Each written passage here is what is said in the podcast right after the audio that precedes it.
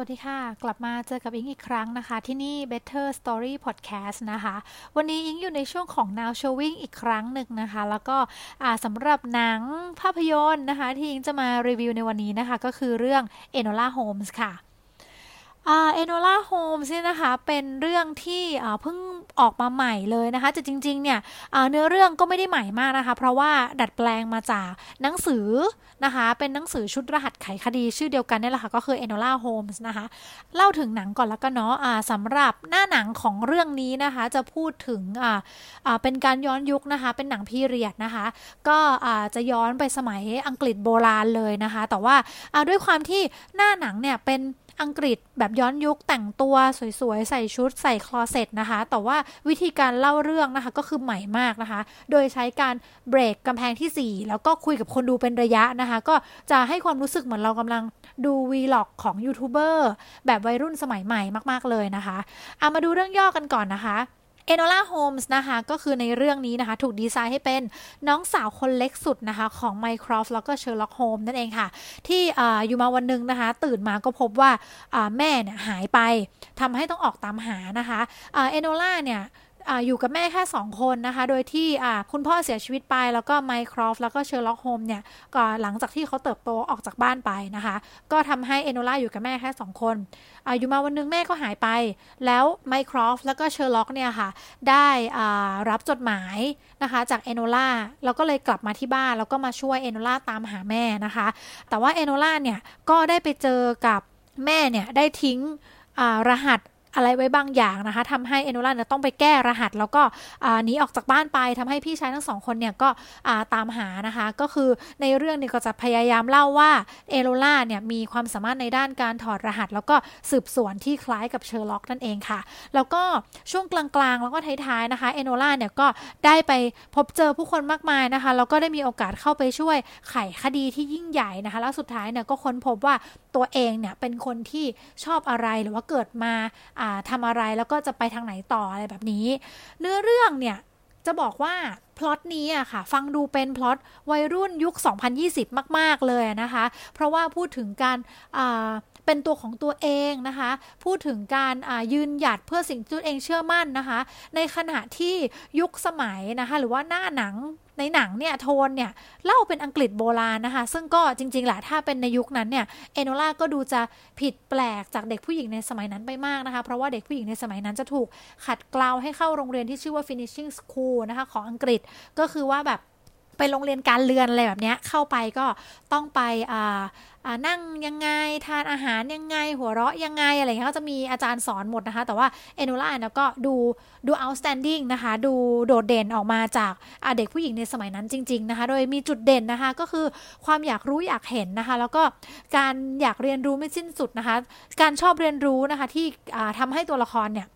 นำพาไปสู่เป้าหมายได้ในตอนท้ายนะคะ ก็ถือว่าเป็นจุดเด่นของเอโนล่านะคะออย่างที่บอกนะคะว่าพล็อตเรื่องนี้นะคะ ดัดแปลงนะคะมาจากหนังสือไขคดีที่มีชื่อชุดว่า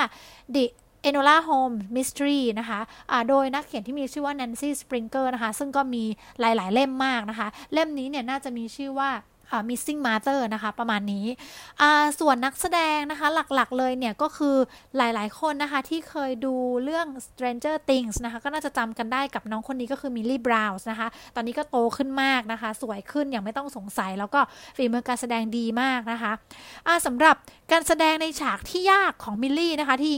คิดว่าน่าจะค่อนข้างยาก แล้วก็มิลลี่เองก็น่าจะต้องปรับทัศนคติเยอะนะคะ ก็คืออน่าจะเป็นช่วงที่ แสดงสลับนะคะ ระหว่างที่แสดงอยู่ในฉากก็คือมีกำแพงปิดหมดทั้ง 4 wall นะคะจนกระทั่งเบรกหนึ่ง wall เพื่อหันมาคุยกับคนดูอย่างเงี้ยค่ะ รู้สึกว่ามิลลี่เองนะคะ ได้ให้สัมภาษณ์ไว้ในเบื้องหลัง behind the scene เนาะว่า เขาก็รู้สึกเหมือนกันว่า ระหว่างที่เขาหันมาคุยกับกล้อง หรือหันมาคุยกับคนดูเนี่ย เขาอยากรู้เหมือนกันว่าตัวละครคนอื่นเนี่ย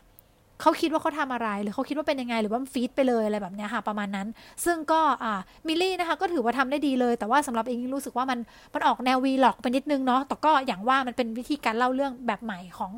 ของหนังสมัยนี้ที่ก็เน้นฉายในสตรีมมิ่ง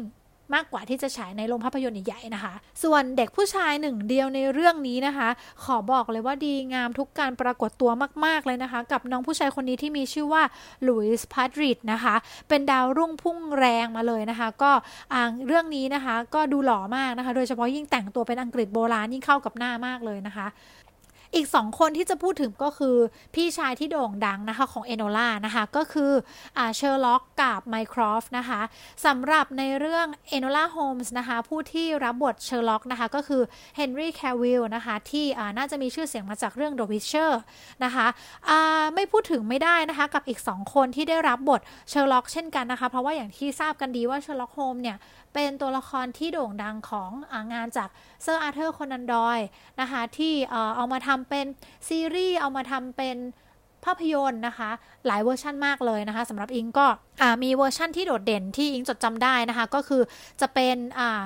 แสดงโดยเบเนดิกต์คัมเบอร์แบตช์นะคะก็คือในซีรีส์เรื่องเชอร์ล็อกนั่นเองค่ะ ที่ก็จะเล่าเรื่องความสามารถพิเศษของของเชอร์ล็อกนะคะ ในการไขคดีด้วย ความสามารถพิเศษต่างๆนะคะ กับอีกเวอร์ชันหนึ่งที่เป็นภาพยนตร์นะคะ ก็คือเชอร์ล็อกโฮมส์นะคะแสดงโดยโรเบิร์ตดาวนี่จูเนียร์นั่นเองค่ะ ก็ถือว่าเป็นบทบาทที่ได้ถูกเอามาทำเป็นงานหลาย ๆ ชิ้นให้ได้ดูกันนะคะ แล้วก็มีนักแสดงหลากหลายนะคะ ให้ได้เลือกอรับชมกันนั่นเองนะคะ ส่วนบทของ ไมครอฟต์เนี่ย อันนี้ก็แอบตกใจเหมือนกันนะคะ ตอนที่ search ว่าใครมาเล่นเป็น ไมครอฟต์นะคะ เพราะว่ารู้สึกว่าหน้าตาคุ้น ๆ แต่ว่า อพอติดหนวดหรือว่าดูเข้มขึ้นก็เลยแบบ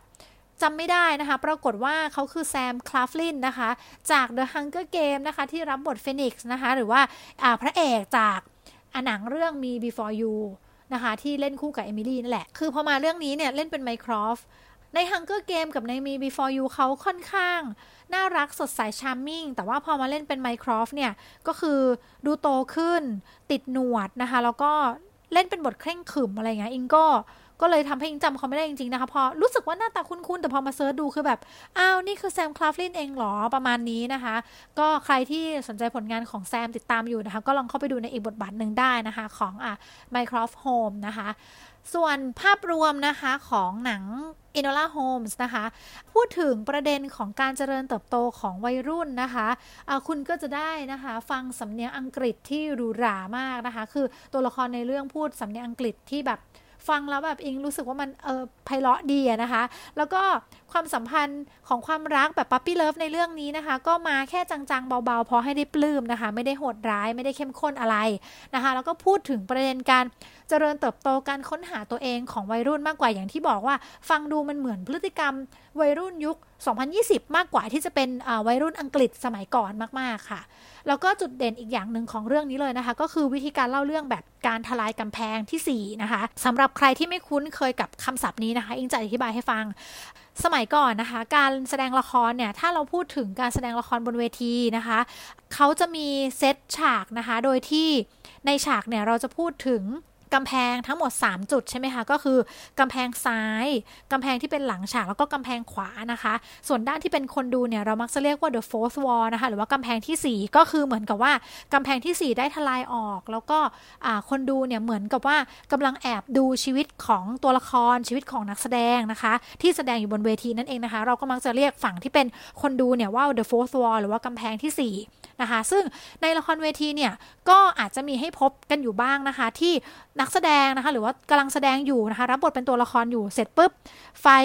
ตรงฉากทั้งหมดดับหมดเลยนะคะ อาจจะมีแค่สปอตไลท์เหลือแค่ที่ตัวละครหลักตัวเดียว แล้วตัวละครหลักตัวนั้นหันมาพูดกับคนดู ในขณะที่ตัวละครแวดล้อมอื่นๆเนี่ยฟรีซหรือว่าหยุดนิ่งหมดเลยนะคะ ก็อาจจะมีให้เห็นได้บ้างก็คือมีการเบรก The Fourth Wall นะคะกับทำลายกำแพงที่ 4 นั่นเองนะคะ ส่วนเรื่องนี้เนี่ยคือสำหรับอิงเนี่ยเป็นครั้งแรกที่อิงได้เห็นการ break the fourth wall ในหนังเนาะจริง ๆ เนี่ยเรื่องอื่นน่ะก็อาจจะมีการเล่าอยู่บ้างนะคะ แต่ว่าตัวละครไม่ได้ถึงกับหันมาคุยกับคนดู แล้วก็พูดเหมือนแบบอะตามฉันมานะ แล้วก็หันกลับไปอยู่ในเรื่องต่ออะไรแบบนี้ค่ะ มันก็จะมี บางทีใครที่ชอบก็จะรู้สึกว่าเหมือนดู vlog เล่าไปเรื่อยๆนะคะ แต่ใครที่ไม่ชอบก็จะรู้สึกว่า ระหว่างที่เรากำลังดูเรื่องอยู่นะคะ เราก็ไม่อยากให้ตัวละครเนี่ยรู้ว่าเราดูอ่ามันก็จะเป็นอีกมุมมองหนึ่งของฝั่งผู้ชมอะไรแบบนี้ค่ะ ก็อ่าแต่สำหรับอิงรู้สึกว่ามันก็แปลกใหม่ดีสำหรับงาน ภาพยนตร์ที่เล่นในสตรีมมิ่งแบบนี้อย่างที่บอกนะคะ ใครที่สนใจอยากไปหาดูนะคะ เป็นเรื่องใหม่มาก ๆ เพิ่งออกมาปี 2020 นี้เลยนะคะ กับ Enola Holmes นั่นเองค่ะ ก็ลองดูได้ใน Netflix นะคะ ใครที่อยากจะพูดคุยกับอิงนะคะ อยากจะมีคำแนะนำอยากให้อิงรีวิวหนังเรื่องอะไรนะคะ เข้ามาคุยกันได้ที่ Facebook แล้วก็ Twitter ของ Better Story Podcast นะคะ สุดท้ายนี้นะคะ หวังว่าพอดแคสต์นี้จะมีประโยชน์กับคุณนะคะ เอาไว้เจอกันใหม่ โอกาสหน้านะคะสำหรับวันนี้อิงไปแล้วค่ะ บ๊ายบายค่ะ Thank you.